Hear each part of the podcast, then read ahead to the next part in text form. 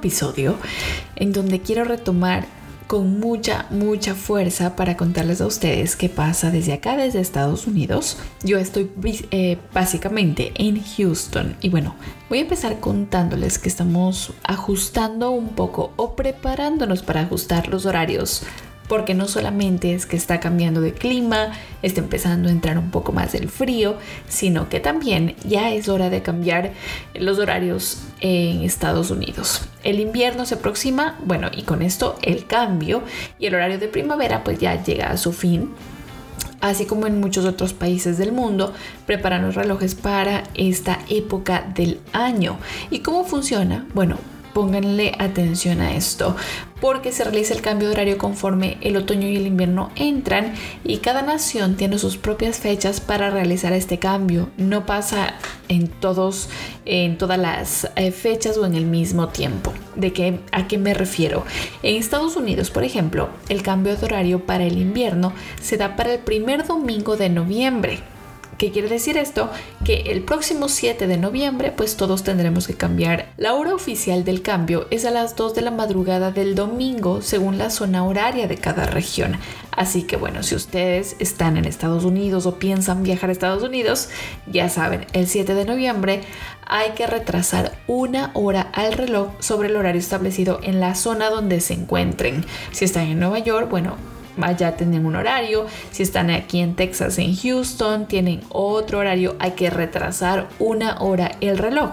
Si es que tienen relojes digitales, no se preocupen por eso porque automáticamente pasa. Los celulares automáticamente se ponen en el horario ya eh, pues del invierno. Así que no teman por eso. Pero si por ahí tienen un reloj de esos regulares de pila y que cada vez veo que la gente usa menos, bueno, a eso sí hay que retrasarles una hora. Pero hay otro detalle.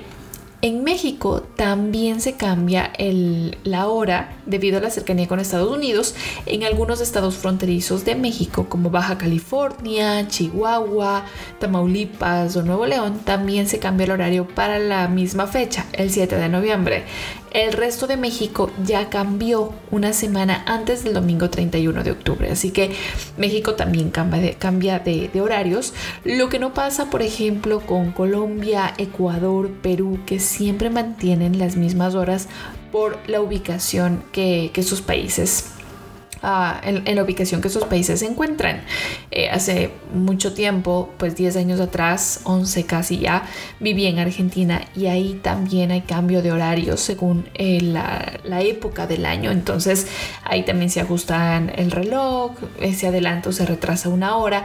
¿Y esto para qué? Para aprovechar la luz del día, básicamente. Entonces no dejamos de ser productivos en ningún momento del año. Es la idea. Así que esa es una de las cosas que están pasando acá. Pues sí, hay que ajustarse también eh, al tema de reuniones, a levantarse un poco más temprano, más tarde. Bueno, hasta a mí me cuesta la verdad un poco adaptarme al inicio, pero creo que a todos. Así que buena nota.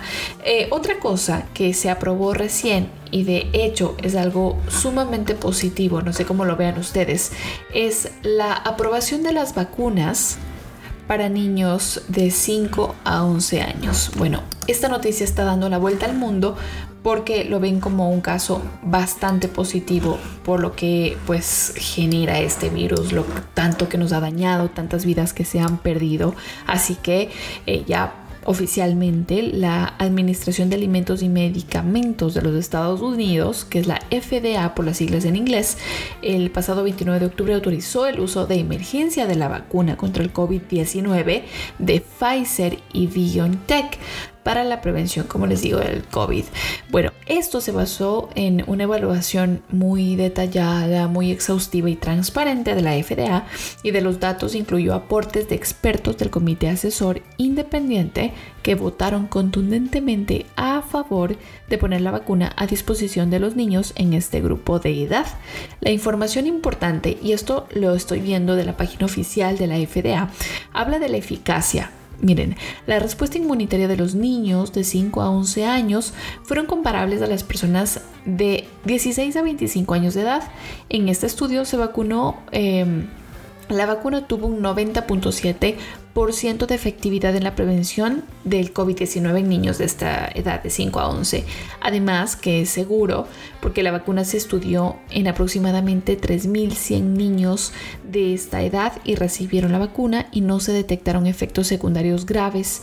Así que bueno, el estudio sigue en curso, además no es algo ya definitivo, siguen analizando, así que algunas madres están muy contentas de que ya los niños eh, de 5 a 11 años puedan vacunarse. Eh, esto yo me acuerdo aquí en Houston estaban invitando, además pagaban a los padres que pues ofrecían que sus niños puedan ser vacunados en este estudio contra el COVID-19. No sé ustedes qué harían, pero a mí me llamó muchísimo la atención y bueno, como ustedes ven, más de tres, eh, escuchan, porque no me pueden ver, más de tres mil niños Ah, fueron vacunados antes de ya dar pues la, luz verde para que puedan vacunarse. Ya varios niños fueron vacunados en esta semana, de los primeras semanas de noviembre, contra el COVID-19 y bueno, ya está a disposición y es gratuita, como ha venido siendo la vacuna del COVID, eh, contra el COVID para los adultos. ¿Qué les parece esta, este dato? Me parece muy bueno.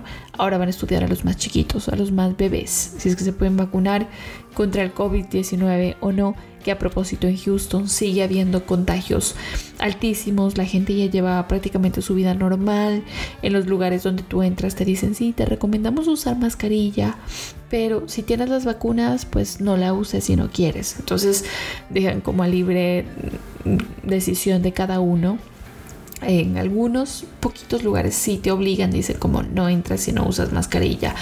Pero lo recomendable es seguirlo usando todavía porque los contagios son bastante altos y eso quiere decir que el COVID pues es un virus que al parecer se va a quedar.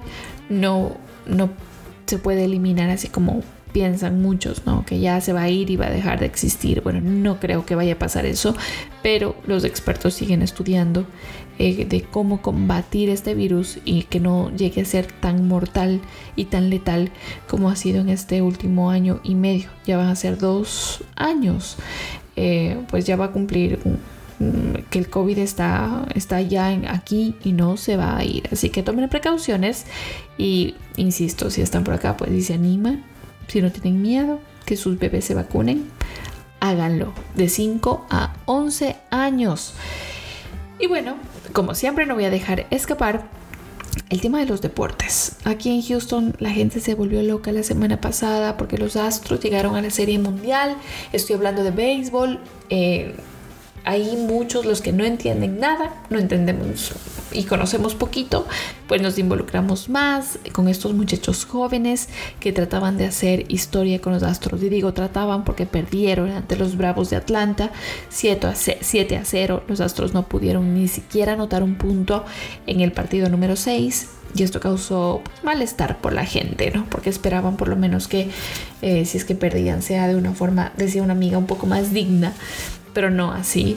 Eh, el próximo año van a haber algunos cambios. Lo que me gusta y me llama mucho la atención es que en el deporte en general y en el béisbol destacan un montón los deportistas latinos, los deportistas hispanos.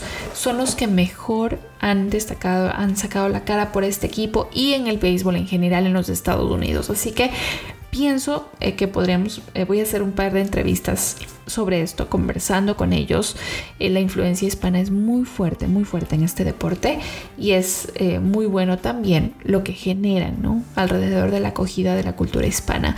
Para los que no saben, hace un mes Ah, se festejó el mes de la hispanidad. Imagínense la influencia tan fuerte que genera en los Estados Unidos. Así que es algo también muy bueno, pero el resultado no fue positivo. El próximo año vamos a ver qué pasa con los Astros. Hubo gente que apostó miles de millones de dólares a que los Astros ganaban la Serie Mundial y pues obviamente perdieron. Eh, uno, de, uno de ellos, una persona muy conocida aquí, muy famosa en Houston, apostó 3 millones de dólares. Eh, más o menos que si los Astros ganaban, ganaban, no sé, como ocho veces más o algo por el estilo. Y bueno, no, no pasó. Así que perdió 3 millones de dólares. Y de esas un montón de cosas más súper locas alrededor del deporte que se da acá en este país.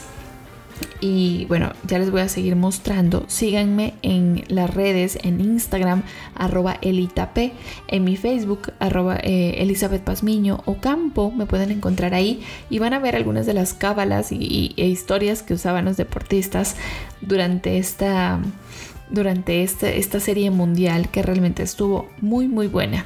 Empezó ya la NBA, el fútbol se sigue jugando, eh, a Houston no le va bien, ha perdido partidos de fútbol con el Houston Dynamo. Bueno, eh, ni modo, se vienen eliminatorias, vamos a estar muy pendientes de lo que pasa con nuestros equipos en Sudamérica, eh, con las eliminatorias, porque ya el próximo año es el mundial. Así que nada, hay que ponerle mucha atención a lo que está pasando también en el fútbol alrededor del mundo. Hay champions, bueno, en serio, a la gente que le gusta el deporte, creo que es demasiado. Hay un montón para ver y poquito tiempo para contar. Otro día me enfoco en eso. Les mando un abrazo, gracias por conectarse y nos encontramos mañana, porque ahora los programas son diarios. Adiós.